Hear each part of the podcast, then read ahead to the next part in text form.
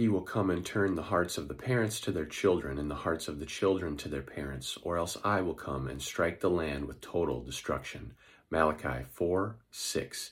My name is Spencer Coffman, bringing you today's Social Media Ministries Ministry Minute. This is an important verse of prophecy that we need to take advice from. Parents, are your hearts for your children? And children, are your hearts for your parents? Because if not, this is an Old Testament time that this happened.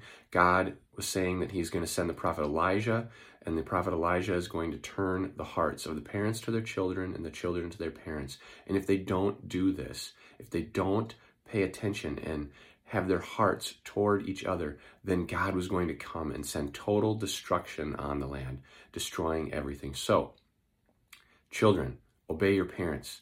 Parents, love your children, because guess what? If you don't, there will be problems in the land.